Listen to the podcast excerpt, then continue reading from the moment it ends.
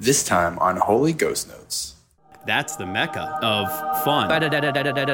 I can't play that. Keep up with the ball. You look more like your baby than your baby looks like you.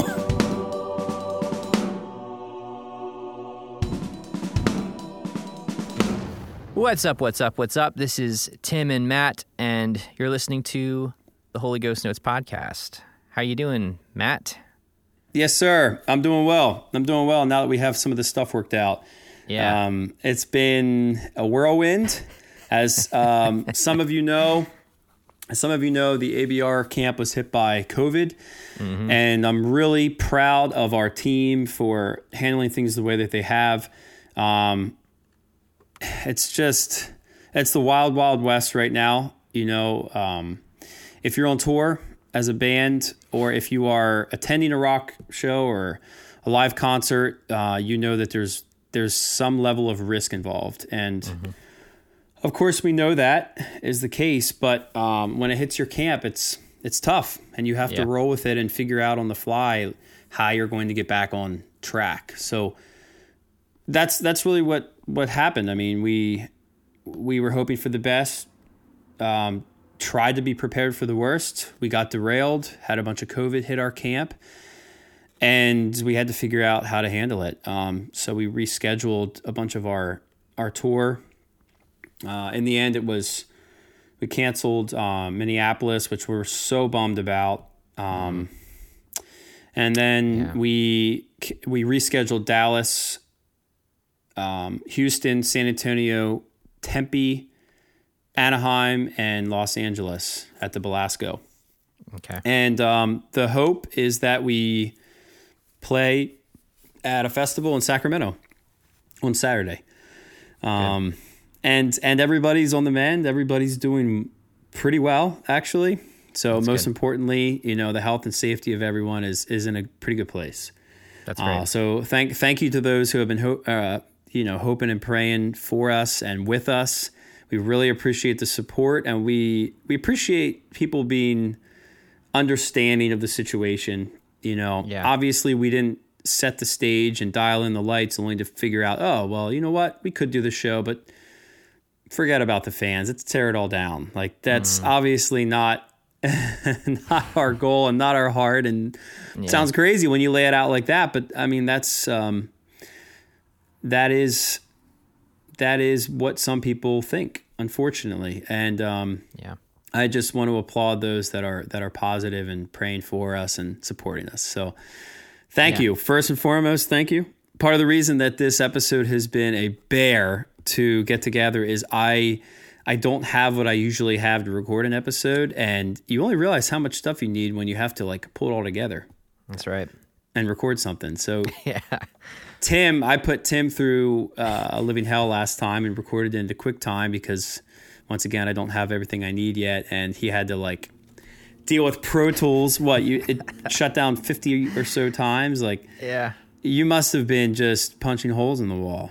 If I had any hair left, I would have been pulling it out, but I was about I was about to I was about to go there, but um, you know, you, I mean, you look good. You, you yeah, you look good with a a shaved thank you. Head. So does Jake. So does Dustin. Like, it Yeah. seems like everybody I know that um, does not have a full head of hair looks very good without it. I put so, out I put out a tweet the other day. It was like, uh, thank God that being bald and bearded is in style right now right. I don't really have a choice in the matter. it really is in style. So, like, to that point, I'm pretty much done talking about the the band and COVID stuff. If that's cool. So that that, that let's just go to something more, um, you know, I guess off the cuff. But yeah, you've probably been talking a lot about it, so yeah, you don't have to talk about it here and there, here and there. Yeah. um, would you ever shave off your beard and and just have eyebrow hair? I mean, essentially, that's what we're talking about. Like, I would. I I have Okay. before. I used to. Um, I just I grow hair so fast. Um, yeah, like it's actually it's actually annoying just to keep up with the bald because like parts of my head still grow grows hair, you know, Yeah. but I have to shave it to kind of keep it all like bald, uh, or Right. mostly bald, and uh, the beard kind of like evens it out a little bit. I used to like hold to this uh, this thing where like my beard couldn't be any longer than my hair. So Mm-hmm. that was kind of like the setting. And then when, with no hair, it's like, well, you can do whatever you want with the beard because that's all you got. Um, Right, right. Yeah, you can do like the Pennsylvania goatee, I call it, or the Lancaster Yeah. County goatee, where it's like the mustache that goes down into the goatee. Do you know what I'm talking about? Yeah, yeah, yeah. Yeah. Uh, yeah, I, I haven't. I for for a while, I was never really able to pull off facial hair. Um, I was pretty much clean shaven. Sometimes had like the chin stubble. At one point, I, remember tried that. to do like the the Amish uh, like like helmet strap. I don't know what they call it, but like like right along the the jawline. You know, I, Mm-hmm. I remember that, a that while. too.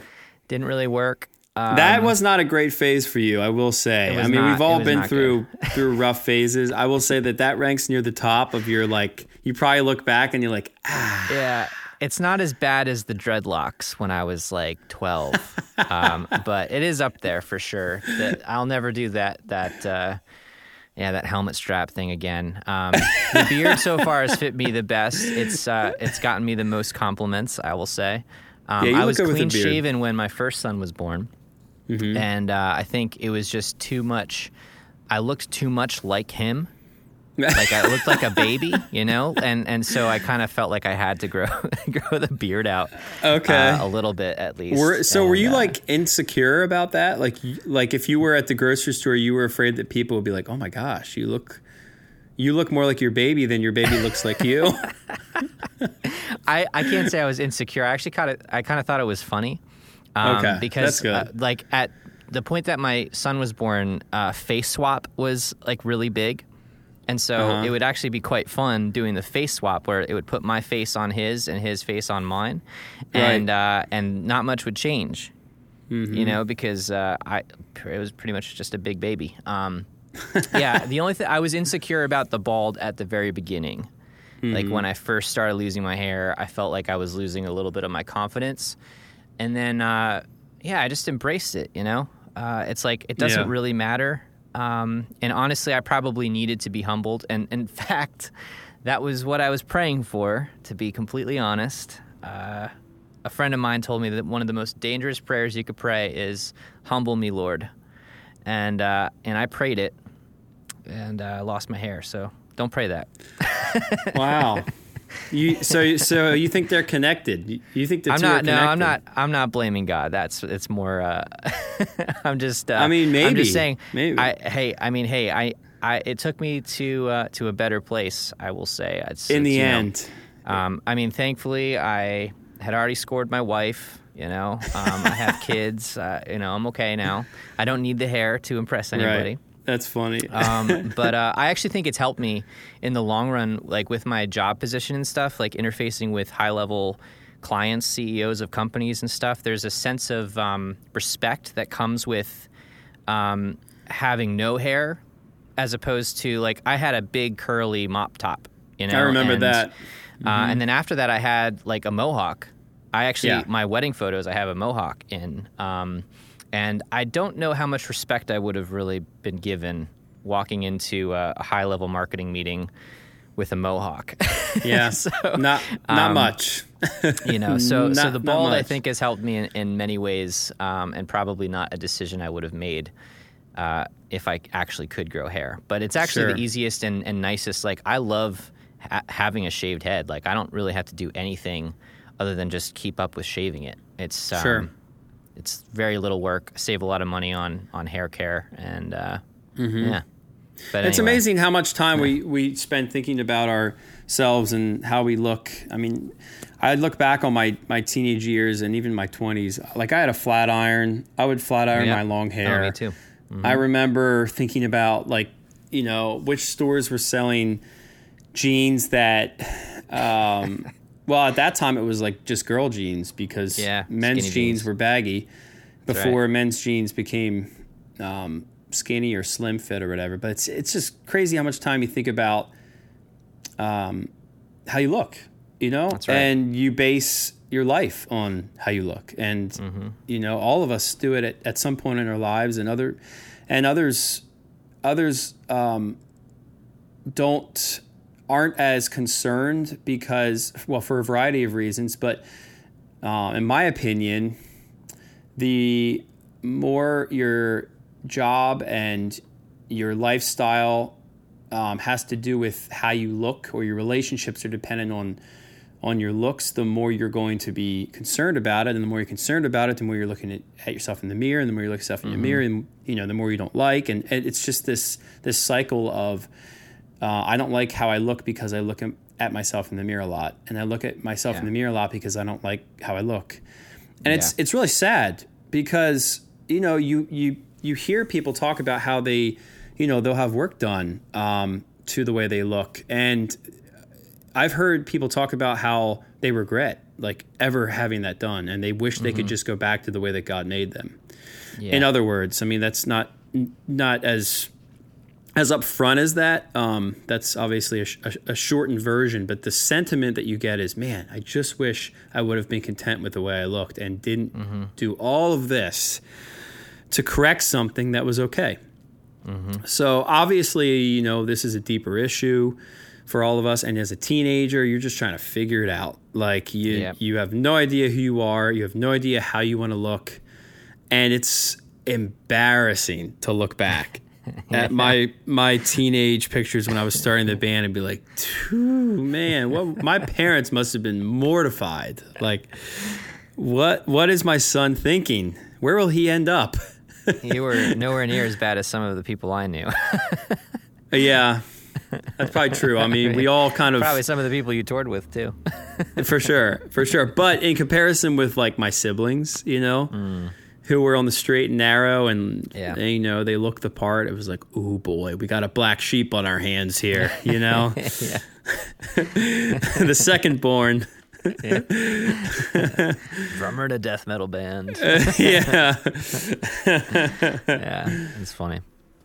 Yeah, it, it is. It is crazy how much time we waste on on how we look and how it really can, you know, just uh, like control how we act towards people Oh, yeah. and and um And I affect think you your can miss out on mood. yeah affect your mood you can miss out on opportunities just because like like how weird is it that you could lack confidence in something that you do that has completely like no relation to how you look Right. and you could lack confidence or do it worse because you're not confident in yourself just simply because of how you look and Right. like and and in reality like you're your biggest critic you know i mean Mm-hmm. you're you're the one that's you, you like if if you think you look like a cow you probably don't look like a cow Mm-hmm. you know if you th- like I, you know if i think i look like a baby uh, probably don't look like a baby. You know, it's uh, you know, it's it's just like you're you're Although your you worst might. critic. You, might, might, you might look like a you baby. might, Yeah. you might too, especially if you think you look would, like a would baby. disagree. yeah, but uh, it's yeah, it's something to think about because I mean, I still find myself, uh, you know, slipping into uh, vanity is really what it is. You know, it's it's Yeah. um, caring so much about how you look um, that uh, that you forget other things that are more important. Um, not that you shouldn't, you know, take care of yourself and you know take Sure. showers and shave and clean up and dress the way that you like to dress. I mean, there's a portion of our identity that comes with, uh, you know, what makes us comfortable. You know, the clothing that we like to wear, not just comfort level clothes like sweatpants and stuff, but how we feel comfortable going out and presenting ourselves. You know, that's important. It's just uh, there's a fine line between like caring too much about it and caring enough about it to to to not be a slob. yeah, much, I'm I'm, you know? I'm more so speaking to like the the insecurity uh, Yeah. aspect of it. I think. Right. I mean, at least for my myself, that's where it it would have come from. I'm insecure about something, and somehow human nature says, "Don't let other people see that thing about you.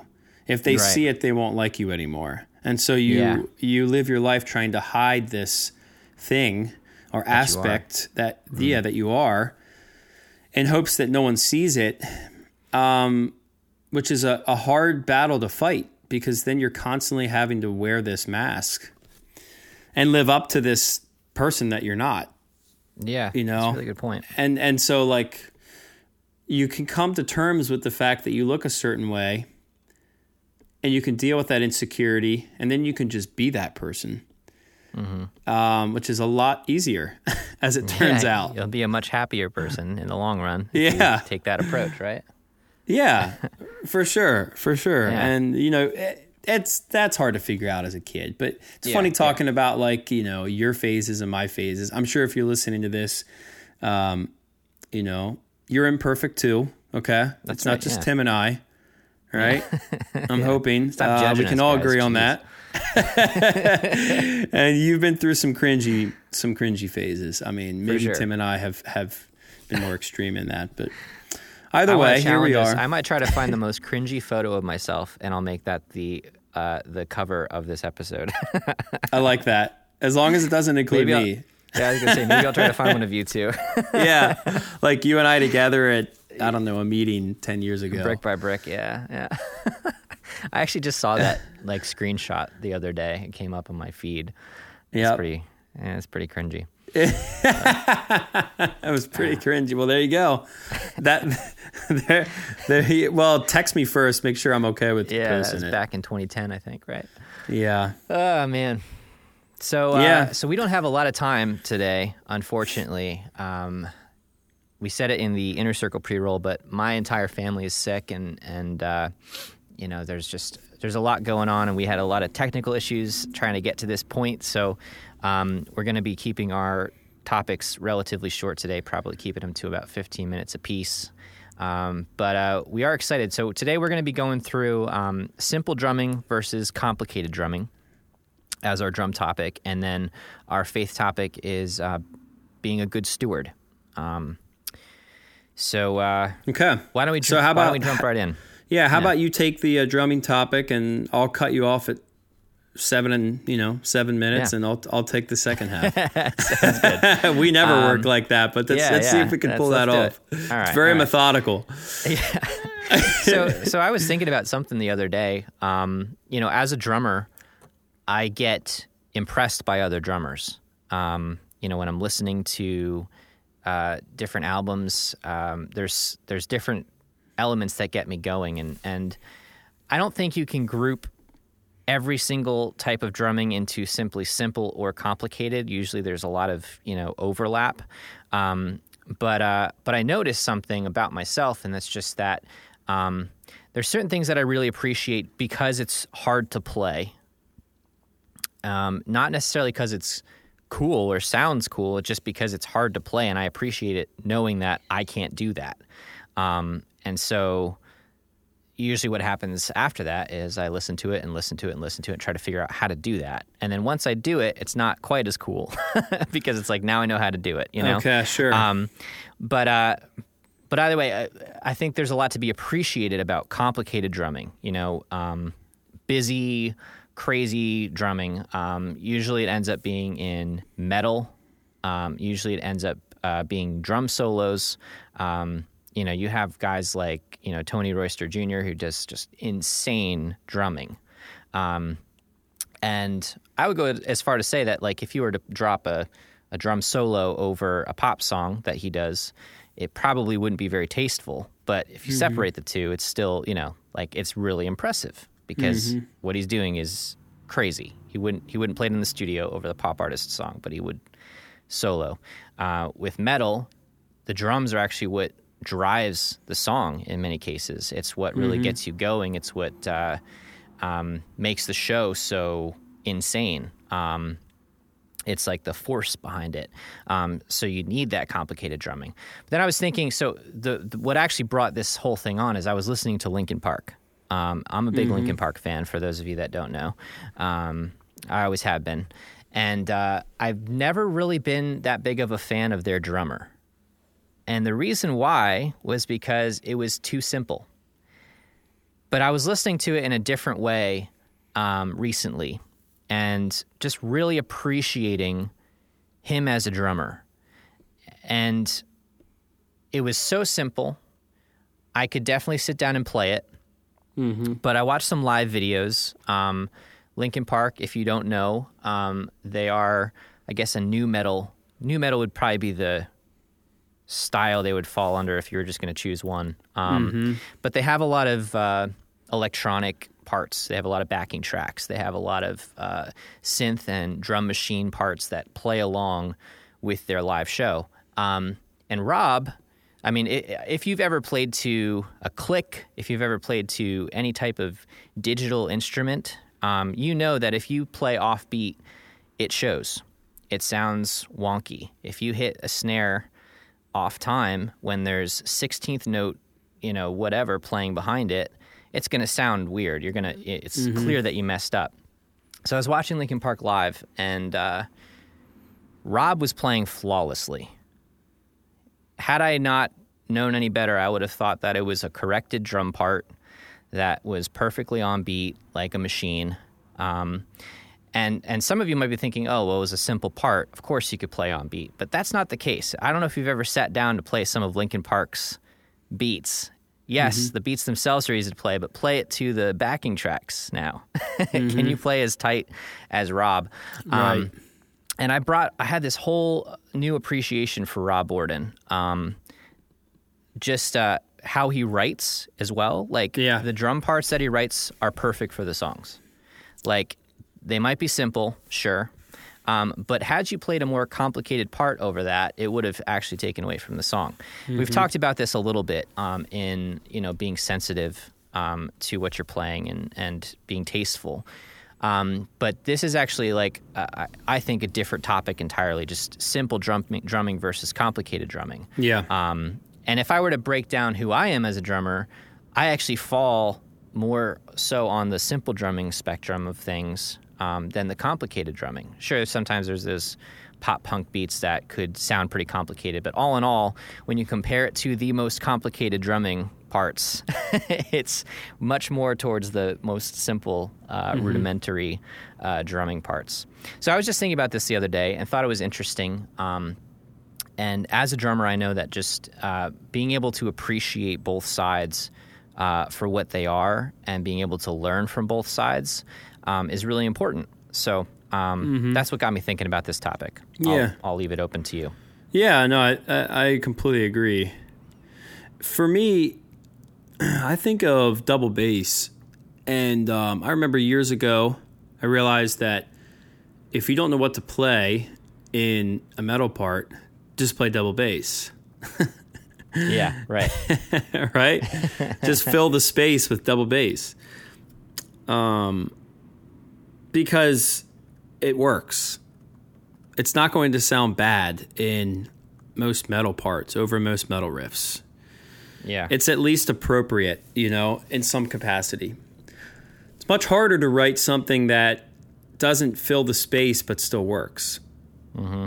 And um, so take away the double bass pedal. Now you have a single pedal, and you're having to figure out all right, what am I going to play under this part that works, um, but also makes the music feel complete, right? And whole yeah. and powerful and and and helps the song along. It's it's usually more difficult to write a simple groove than it is a complicated one. Just like it's usually easier to play something fast than it is to play something slow. Just like it's usually easier to play eighth notes or sixteenth notes and stay on tempo than it is to play quarter notes or half notes because space is hard to work with. Mm-hmm. Um, and I think to your point, like something I think we should talk about is when you hear Rob playing a groove and you say, "Boy, I could play that." That's that might be true, but could you have would you have made the decision he did when he wrote that drum part to use that specific groove? That's a mm-hmm. whole other thing. It's like it's, it's easy to like hear a Coldplay song and hear and say, okay, sure, I can play that. But it's a whole other thing to say, okay, as the drummer, that's what I would have selected. That's the decision I would have landed on. Yeah. And it's so interesting to see like the top indie drummers or the top rock drummers or the top metal drummers make the the kinds of decisions that they do. And usually the non-drummer goes, "Oh my gosh, the faster the harder the faster it is, the harder it is to play. You know. Yeah. yeah. And and what what a lot of people don't realize is try to write a drum groove or a drum beat over a, a simple pop or rock song um, that is appropriate. And also Mm-hmm. Right. then creative. So like Rob's creative drummer. Mm-hmm. Like I can think about a Linkin Park song and be like, I know what the groove is over that, instead of just it being forgettable. Mm-hmm. Like he has a sound, right? That's right. Yeah. And and like you were saying about the backing tracks, there's such a thing as being on, and there's such a thing as being on. Like there's being there's a, a difference. yeah. Right. you know, you hit that snare drum and you're just slightly behind the click, it's gonna flam with whatever it is that's perfect, which is Yep. the backing track. That's right. Mm-hmm. But if you're like spot on it, sounds sounds tight, you know. And then other times you want it to kind of flam or like interact with whatever Yeah. the backing track is. So like you can play behind the click, you can, you know, you can push the click. Um, Yep. So I I've always admired simplicity in drumming. Um, but my my passion, my heart is for complicated drumming that's not showy. Not not showy for the sake of being showy at least. Yeah. Like you and I right. would probably rather sit down and listen to a drum groove that's I don't know, mid tempo and something Mm-hmm. we could figure out than some of these guys that are playing at like 300 BPM. Right. It's like yeah. that's impressive, but for me personally, it's not musical. Mm-hmm. And I prefer, I think, with a lot of other people, the musical aspect of drumming versus the impressive aspect Yeah. of drumming.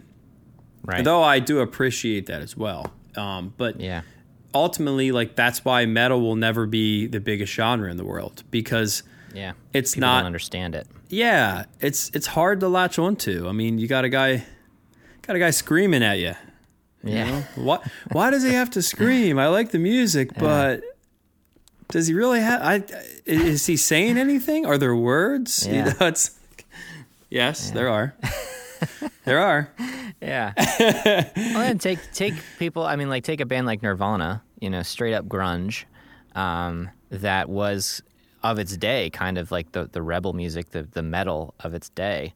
Um, you know, Mm-hmm. and even that, like the drumming is is pretty simple, but it's iconic. Like if I were to do boom, you know, you'd know exactly what song I was about to Mm-hmm. Yeah. play, right? Yeah. because Dave Grohl knew exactly what to play at that point in "Smells Like Teen Spirit," you know. Yeah. And uh, if you listen to like the Foo Fighters now too, it's like it, all of the drumming is pretty straightforward, but there's certain things that they throw in that just takes it a step forward, and I you know. it, it's it makes it special, and Yeah. um, you know, and, and it's it's uh, it just it feels you know feels good, feels great. It does.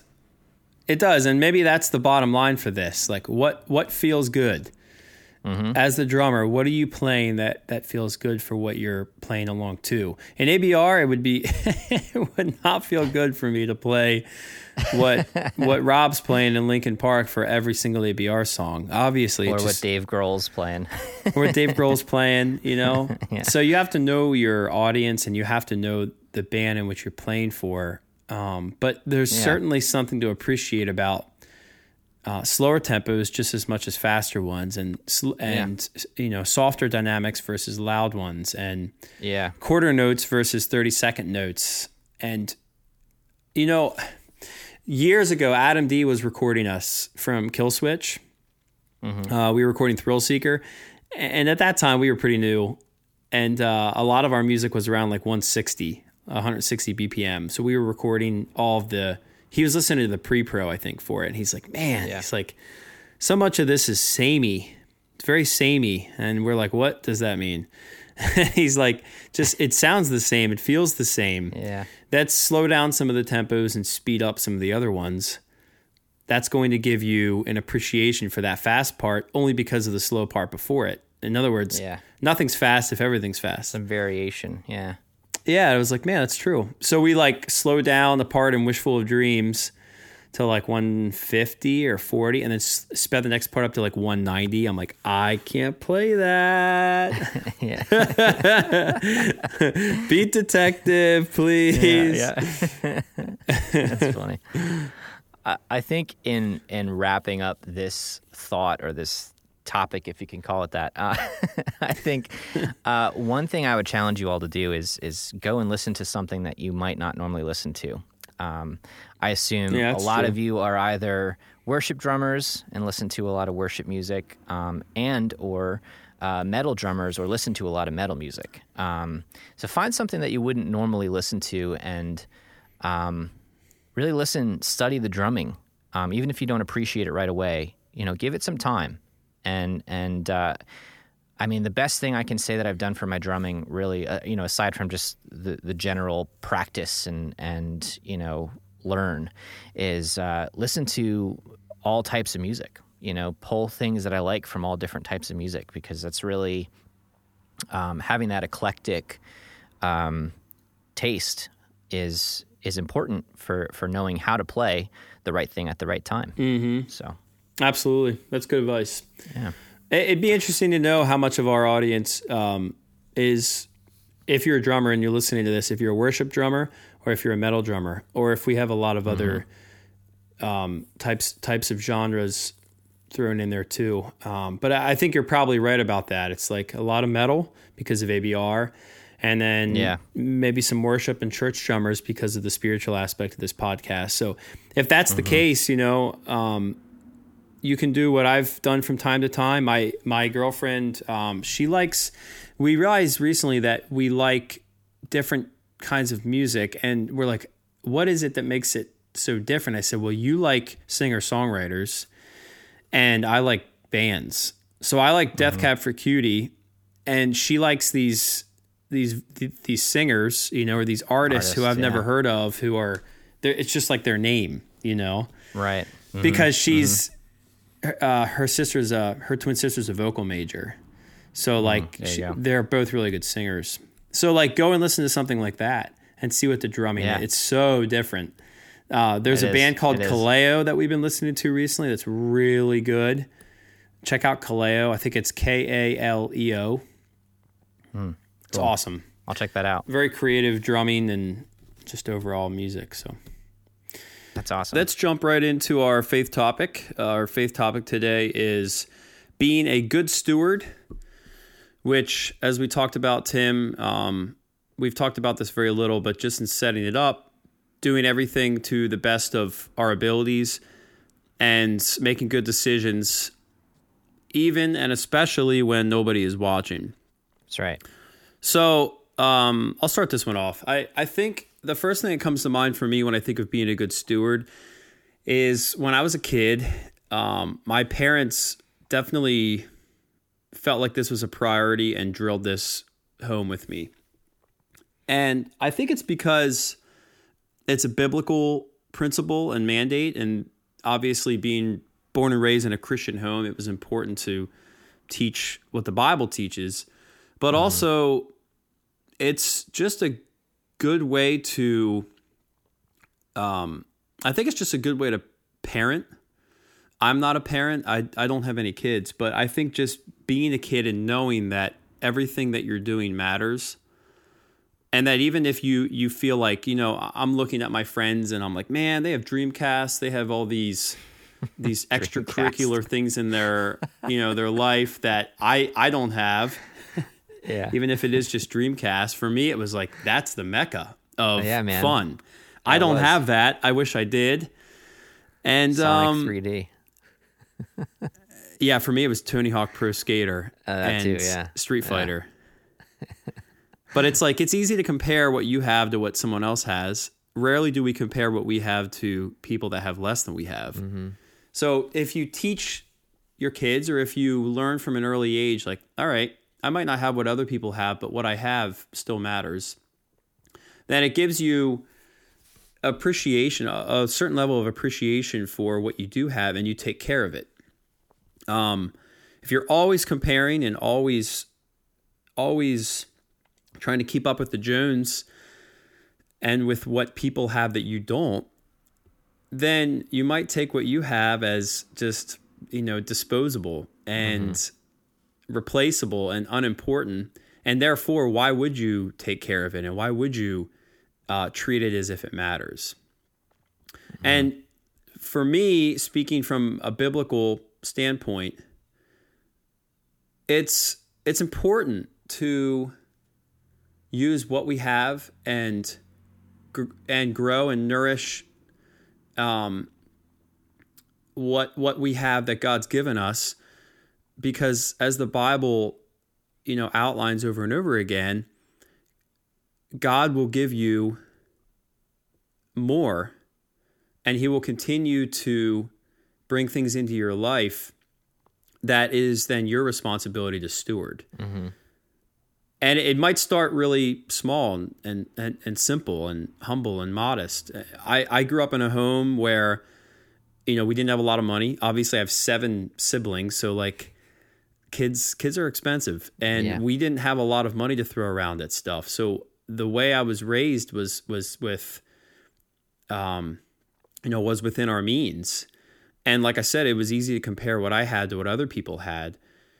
But I think my parents knew that if they could teach me to appreciate and be a steward, a good steward of what I had now, that when I had more, um, I would appreciate it and I would continue to be a good steward of it, even if I all of a sudden had excess, mm-hmm. which certainly, you know, in westernized culture, I would I would argue that most of us do. We have more than yeah, we need. For sure. Um, certainly, certainly, we're all considered. We should all consider ourselves pretty fortunate, fairly wealthy, yeah, and fairly comfortable. Mm-hmm. And I'm just reminded, talking about this, it, so many of us are unhappy. I mean, yeah. even in the midst of having so much more than we need. And I think a lot of it comes down to the fact that we don't appreciate what we have and we're constantly comparing ourselves to what other people have and therefore we lose this idea of how to be a good steward of what we do have mm-hmm. um, i would argue that some of that is because we just don't appreciate what we have we don't we don't think it, it is valuable mm-hmm. because we're constantly in pursuit of more yeah more more more more like that person has more than me if i could only have more if i could have more money if I could be better looking, if I could have a better job, if I could have a better relationship, if I could live in a bigger home. You know, we're constantly grappling at these things mm-hmm. without actually stewarding what we do have. That's right. So, as it pertains to drumming, you know, um, we talked about this. I, I don't feel like I was born with an exorbitant amount of natural talent. And I had to practice and practice and practice to be able to get to the point that I could play in a competent level with a metal band. Had I looked at drumming as like, mm, it's cool, I enjoy it, but I'm not very talented at this naturally, and therefore, you know what? I'm just gonna throw it away. I obviously wouldn't be in the position I am with the band. Mm-hmm. Um, and it's it's testament to me that you know if if you're able to appreciate and steward what you have, then more than likely you'll get more of it of that thing yeah. that you have. Right. And if you don't and it falls apart, then you can at least sleep at night knowing that you tried. Mm-hmm. And you right. gave it everything. Now, I think there's a certain level of satisfaction in that. God designed us to work, to pour ourselves into our work. He created us with a a drive to steward what he's he's gifted us with the Bible talks about laziness. You know, don't be like the ants, you sluggard. it's like ants are workhorses, mm-hmm. and they're constantly working with a limited size to create something a lot bigger than they are. So then, zooming out from the drumming perspective, it's like, what has God given me on a spiritual level? Well, I used to I used to stutter. I used to have a speech impediment. Mm-hmm we look at the Bible and we see people who feel disqualified based on, you know, their handicaps or their inability to do something. And I think God looks at, at our lives and says, hey, if you're willing to work with what you have, I can give you more. Yeah. And when you have more, you'll appreciate it and not flaunt it. When I give you more, you won't just throw it away. You won't just use it for your own, you know, benefit and power and dominion over other people. Yeah. That's good. I like that. I think you know you also notated like making good decisions when no one was watching. It, I think this is a big one that that we um, we don't always do the best job at. You know, we we do things so that other people notice. Um, and the Bible's clear about like don't let your right hand see what your left hand is doing. In other words, if you're giving in a public place financially or of your time and it's so that other people notice you and they recognize you, then you have already gotten the the full acknowledge the, the full acknowledgement and and reward. That's it. Like hope you enjoyed that acknowledgement. I hope you enjoyed that credit that those people just gave you because that's where it's going to stop. Yeah. Whereas if you give in private, if you serve in private, if you pray in private, um, your reward is is so much deeper and meaningful in the end because it was given from this heart, uh, from this motive of of I'm doing this because I love God. I'm doing this because I love other people, not because I need to have credit for what I'm doing. Right. Yeah. This is like a this is kind of a massive topic. As you're breaking it down, I'm like, wow, this really uh, Yeah. kind of works its way into a lot of different facets of life. And For sure. what, what got me thinking about it originally is I was I was driving, and on this I, I was uh, I think on my way to a meeting, and I couldn't get my Bluetooth to work. Um, I wanted to listen to music. I usually listen to music or podcasts or something on my drive, and, and I couldn't get my Bluetooth to work. So there was either the radio, which I typically don't listen to, or you know I sit in silence. Um, and for me, like I was just like, all right, well, this is a good opportunity for me to just talk to God for a little bit. You know, I've got 20 minutes in the car and I'm going to make the best of it. So, you know, silent drive, started praying and um, immediately started asking God for things. And, and I don't know if you ever like get to the point where um, you you realize what you're doing like in prayer or otherwise, you know, like you start to realize like what like what am I doing? Like and then I I basically got like hit with this like I was asking God I was asking God questions, I was asking him for things, I was asking him for his blessing on like this, that and the other thing. And then I was realizing just like I was like answering my own questions almost.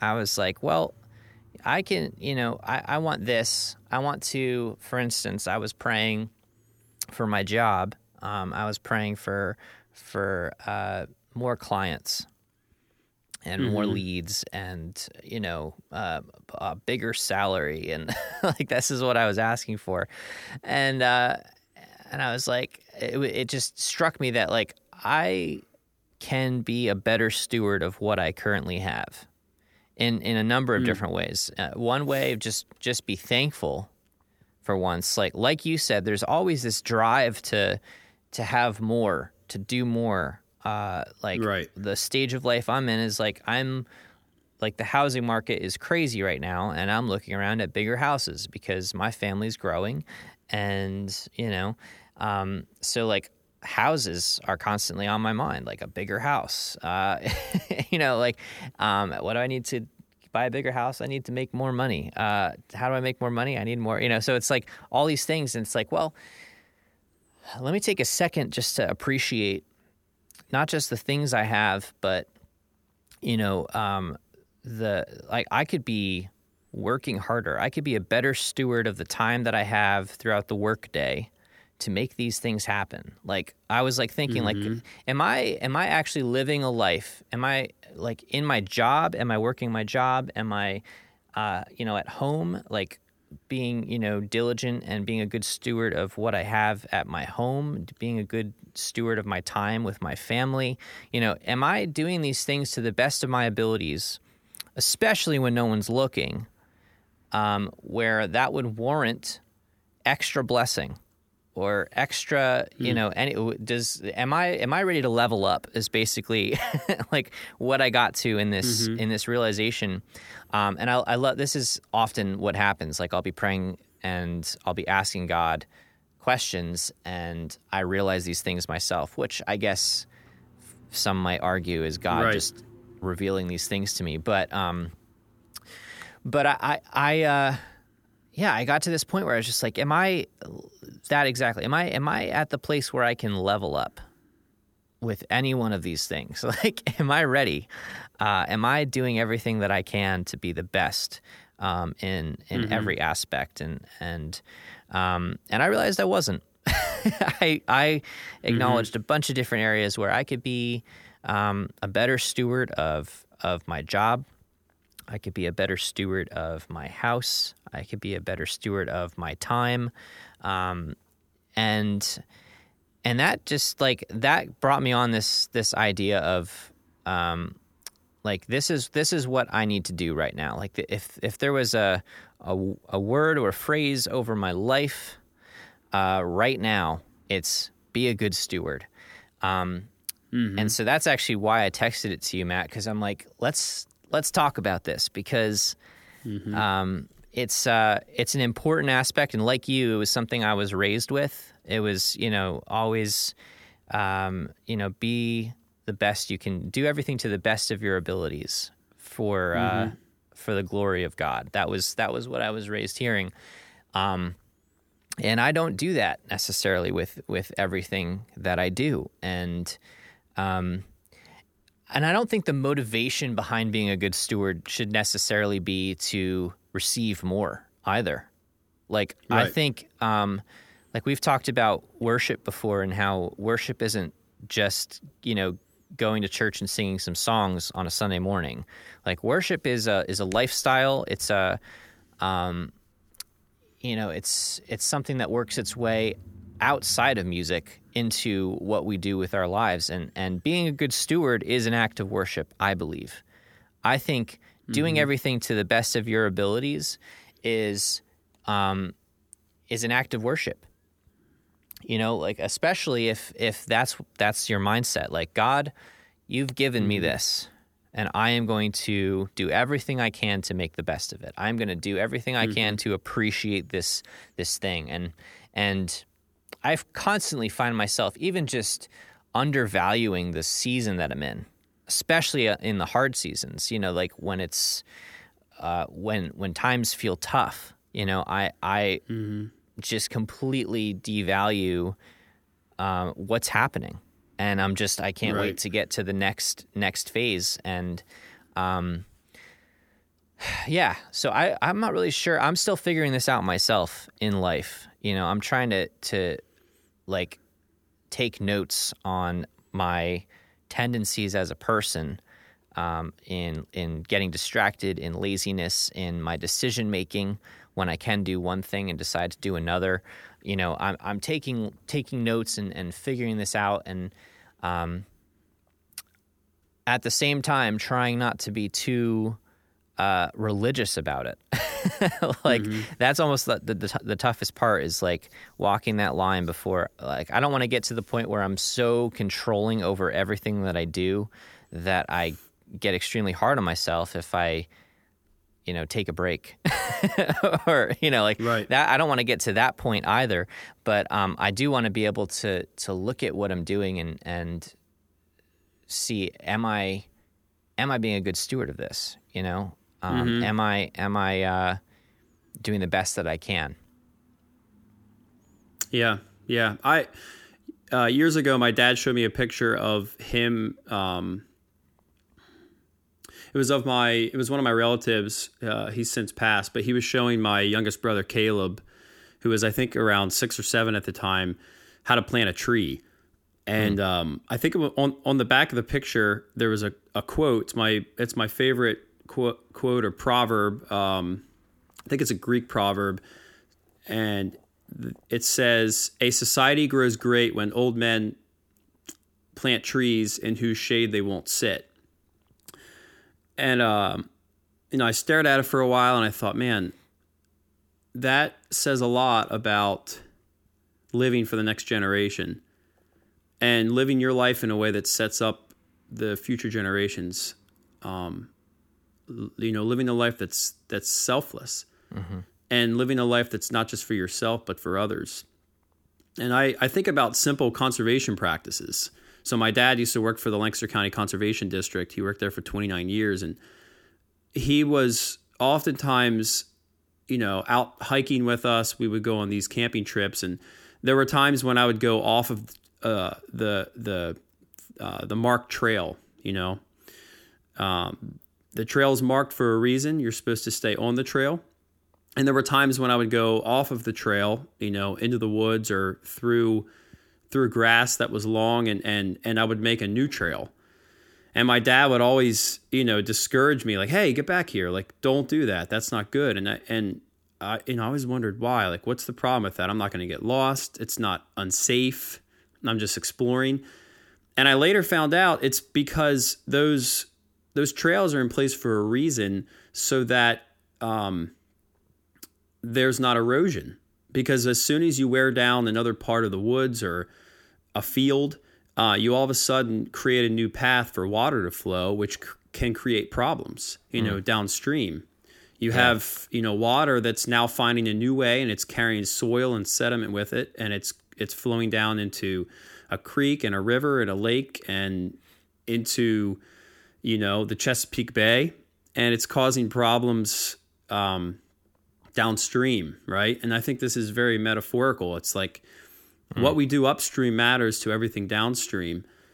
Um, being a good steward of what we have means thinking about life and people outside of our own person and Yeah. you know next 60 years Right. on this life um, it means staying on the trail. It, it means following the marks. It means thinking about the next generation and showing them how to do the right thing and think about the future.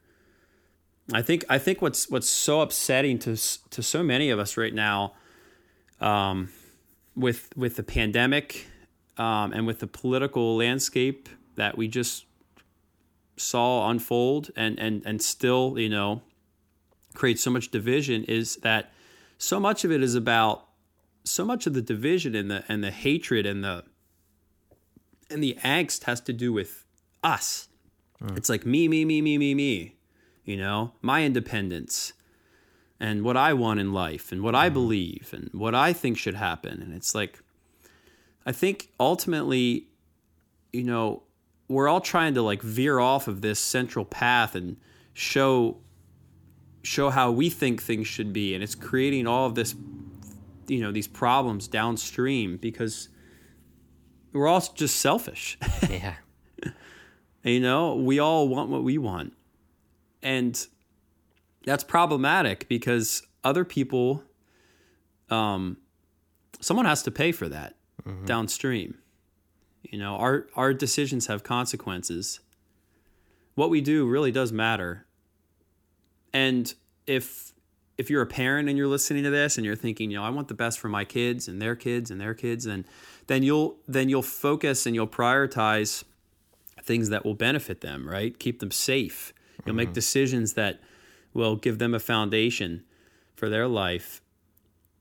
And as soon as we lose sight of, of that and we really start to create this pretense that like our independency is what matters the most, it's all about me, me, mm-hmm. me, me, me, then we start to take away from this idea of civilization. The word civilization comes from the word civil, which means just, you know, living in harmony together, even though we have our differences.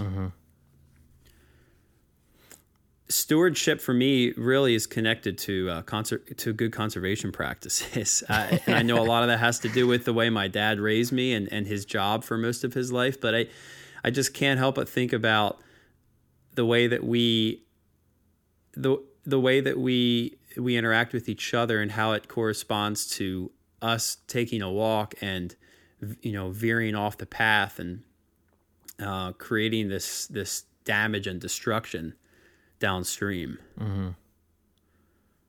Yeah. What you what you said it made me think of of something. I, I heard this uh, this stat the other day. I'm not sure how true it is, but um, the truth of it isn't really the point that I want to get to. Um, but I heard this stat that the um, if you took someone from the one percent of uh, you know top uh, earning individuals mm-hmm. in this in this nation.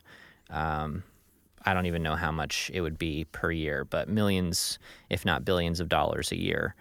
Um, if they opted out of their income for an entire year, that one year of income would end world hunger. Hmm. And when I first heard that, it got me really mad.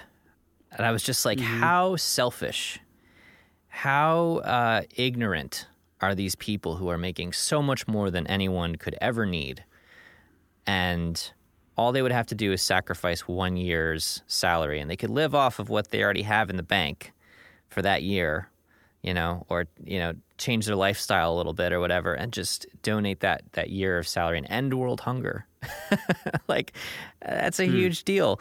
And it got me mad at first but that wasn't but then i i was actually convicted of myself. It's like we all have these things that we can do. Mm-hmm. yeah. And we're not willing to give up because it's about us you're exactly right. Mm-hmm. We're, we have this this me me me mentality. We're always trying to uh, increase. We're always trying to grow and get more, and that's not necessarily a bad thing. Like having drive to be better, to to you know to move up in life. It's not a bad desire, but when it clouds your judgment and ability to um, to be a good steward of what you have and to um, you know help those in need that's mm-hmm. when it becomes an issue and mm-hmm. um, and that made that made such an impact like uh, my life recently has just been um, uh, little tidbits of conviction i think where I, I react to something and then realize oh yeah, that's that's. I me. do that too. yeah, I've been I've been getting slammed with with conviction recently, but uh, you know we've talked about generosity before and and how yeah uh, there's so much joy. Like w- when I look at anything really that that Christ talks about in the Bible, um, you know traits that we should have. Those traits aren't aren't to uh, to belittle us or to make uh, life harder they're actually to enhance life. Uh, and I could tell mm-hmm. you for a fact, every, you know, whenever I'm generous, whenever I um, give away something that is valuable to me, I feel great. Mm-hmm. I mean, you know, I think about that verse, you know, where where you know the young rich ruler who we've talked about before comes to Jesus and asks, you know, how do I get to heaven? And and Jesus responds, you know, sell everything you have. You know, mm-hmm. it if you read it one way, it's like, wow, well that's that's how you get to heaven. Geez, like that's that's not very cool. But when you think about it the other way, it's like, well, if you had no possessions, nothing to hold you back, nothing that mattered to you, then all that would matter is is heaven. And heaven is so much mm-hmm. more than any of these things. There's nothing holding you back at that point. It's it's complete freedom. It's you know, it's like like God wants these things for us because they're good for us. Mm-hmm. You know, and and so so generosity, like being a good steward, like when for me, like it's it is extremely rewarding. Let's just take uh like plants for instance. If you're a good steward, if you plant something, you plant a seed and you water that every day and it sprouts and you continue to water it um, and you weed around it and it, and it produces fruit like that is so rewarding. Like that end result mm-hmm. is so rewarding. And yeah, it took some hard work and effort and uh, attention and care to get it there, but it it has fruit, and and that's why I love the the the imagery of like the fruits of the spirit. The fruits of the spirit isn't mm-hmm. something mm. like, oh, I want that I want that fruit. I want that plum. I'm going to pick that off the tree and take that fruit of the spirit for myself. The fruits of the spirit are just are just evidence. You know, it's just like if you have this in you. If you have love or joy or peace or patience or kindness or goodness or faithfulness or gentleness or self control, those fruits will bear you'll bear fruit of those things which is just evidence of those things thriving and living. It's evidence that you're going in and and and weeding and you know clipping off the dead branches and you know it's like and i, I love mm-hmm. that picture because of that. And i think that plays so much into being a good steward. Like if we're being a good steward of of everything we have it's actually it's for our benefit it's not it's not um, hard just for the sake of being hard. It's not just something that we feel obligated to do. It's actually for our benefit at the end of the day. Yeah. Yeah. To play on your plant reference, I was at church on Sunday and uh, my pastor was talking about things in your life that you keep hidden. And I think he referred to them as uh, hang ups. Um, but there are things in your life that you kind of keep in the dark. And he used this metaphor about a flower that comes into bloom. And much like we were talking about earlier, a flower in bloom is really just, you know, it it worshiping God. It you know, it's worshiping its creator. Just imagine a flower opening up and and facing the sun. It's like its its fullest expression of what it was created to do. And it's and its fullest potential, the potential is realized of what that flower can be. And he talked about how how some of us, you know, many of us, um, don't open up and face the sun fully.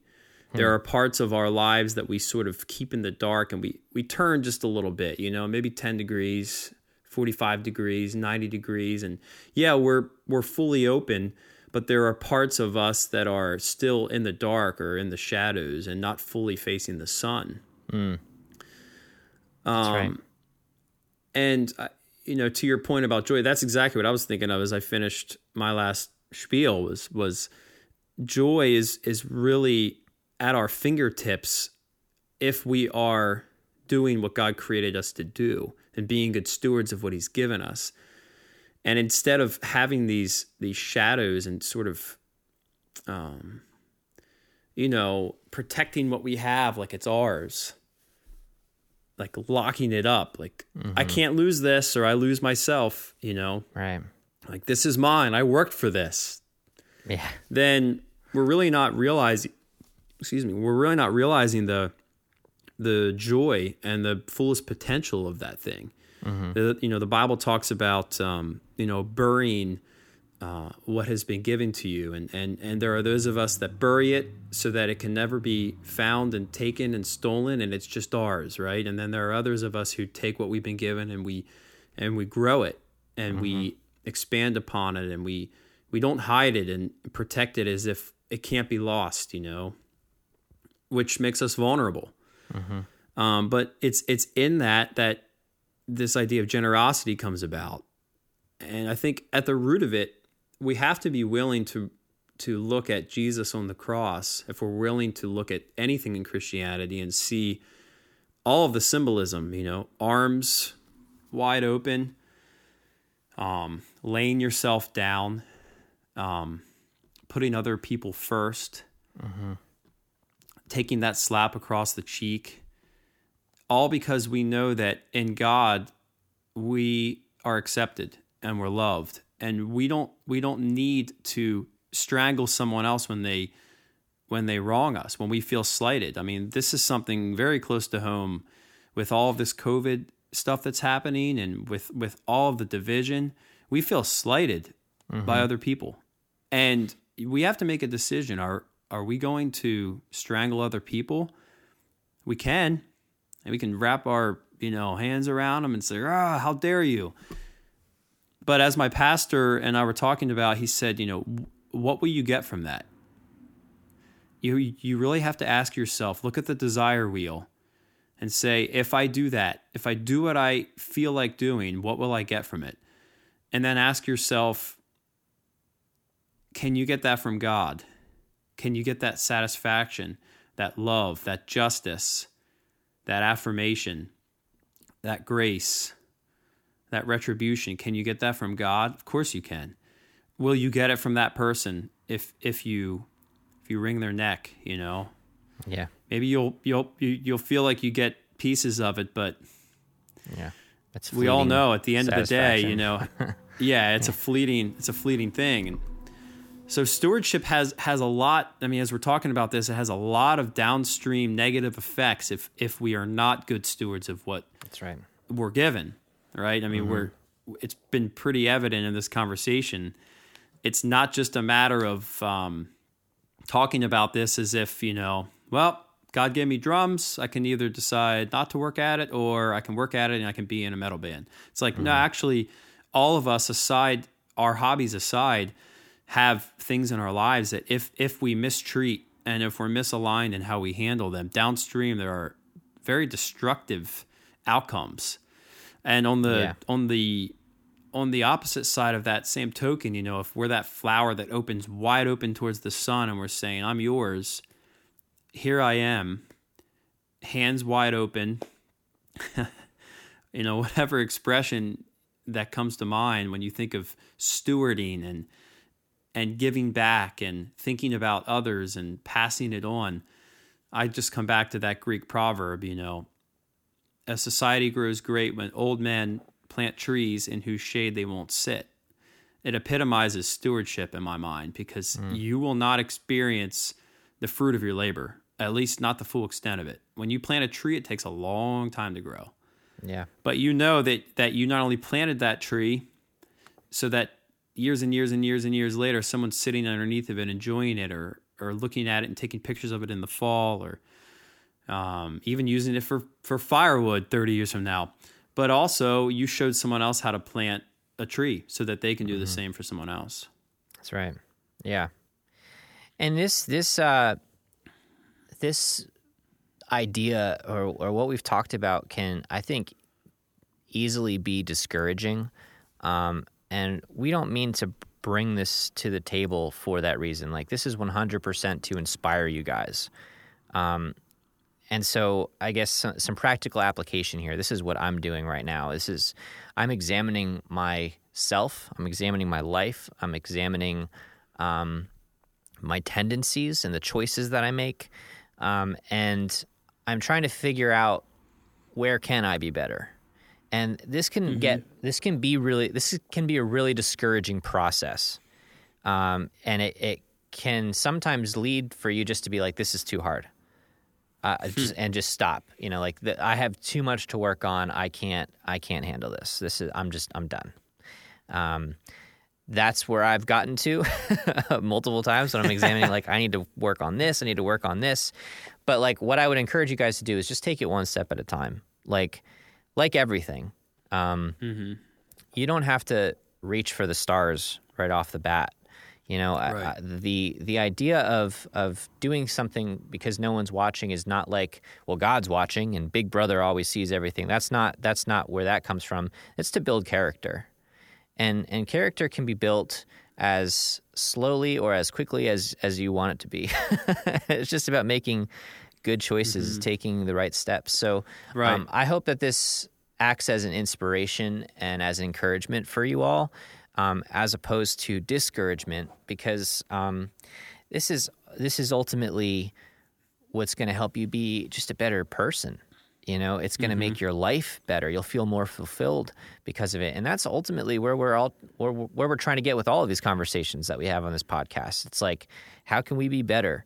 How can we live a more fulfilled life? How could we experience God um, in a new way? Um, And uh, so, yeah, maybe maybe uh, disconnect your Bluetooth next time you're in the car and take some time to pray and ask God some questions. And um, I'm sure you'll be asking those questions and realizing the answers as you ask them. That's at least how it worked for yeah me. to that point i think it's it's about i mean for me just you know bringing this home i it's about um being okay with the interruptions. Mm. Like we all have things we want to accomplish in a day and we all we all have an idea of how it, it should play out. But when when things slow you down or when things don't go according to plan how will you choose to respond? And i think it, it's when we when we slow down and we say all right breathe. What is happening right now? I know it's not what i want. I know it's not what i planned for but it's in that moment we can we, we can steward what's what's happening. We can steward what God's given us and building in us. We can steward who God is putting in our life in that moment. Mm-hmm. And this has happened a lot for me on tour. I have I'm warming up. Um, someone someone something happens and all of a sudden I'm distracted or um, someone wants to talk and it's like well I can either focus on the show and warming up for the show or I can just stop and take a break from it and have this conversation or you know not be um, not be so focused on what I think should happen but on what is actually happening right now. That's right, yeah and and be intentional about like stewarding that that time and this opportunity that I have because it matters. And and I would argue it matters more than what I was doing. The mm-hmm. show happens, I still have time to warm up, and yet this this really important thing happened that I couldn't have created on my own. Those are the things I remember.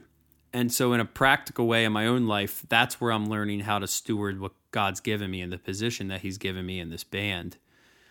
Um, really doesn't have much to do with drumming. It more so has to do with where I am and who's around me because of my job. Mhm. Yeah. That's really good. I love that.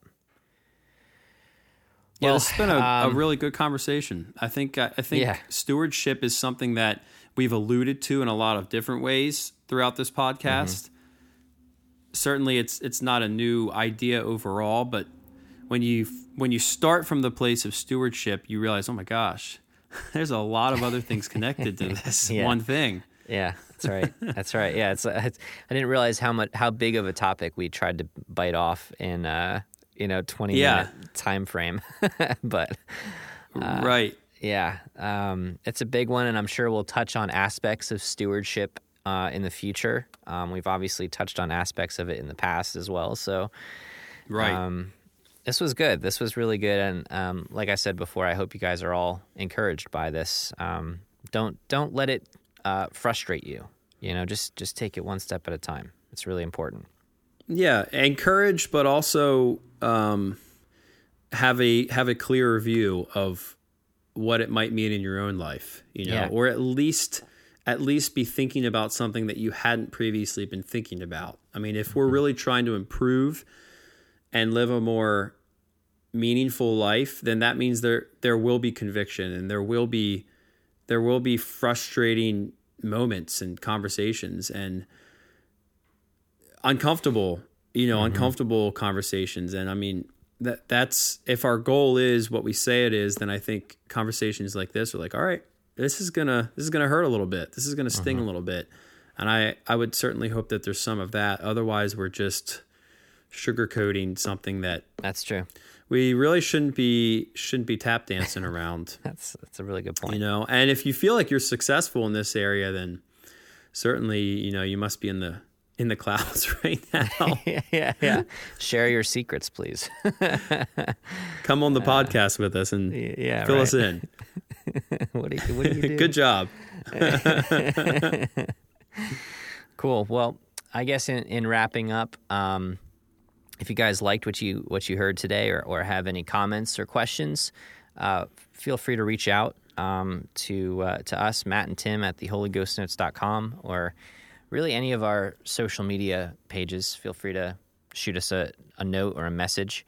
Um, uh, additionally, if you want to get more involved with, with what we're doing here at Holy Ghost Notes, you can check out our Patreon. It's patreon.com slash Holy Ghost Notes. Uh, there's a number of different tier levels. Um, the first one actually starts at just $2, which is, in our minds, a dollar per episode. So if you think our podcast is worth a dollar uh, per episode, uh, feel free to, uh, to support. We don't, uh, we're trying to stay ad free. Um, and uh, thanks to our amazing Patreon supporters and inner circle group, we were able to do that, which is incredible. So check that out if you're yeah, we have a good also. group. Yeah, amazing group. Got a amazing good group. group. Thank you, Inner Circle. Um, yes, our Inner Circle group is is top notch, and you know continues to have the the community aspect that we tried to initiate, and they they just took it and ran. And that's right. They meet weekly.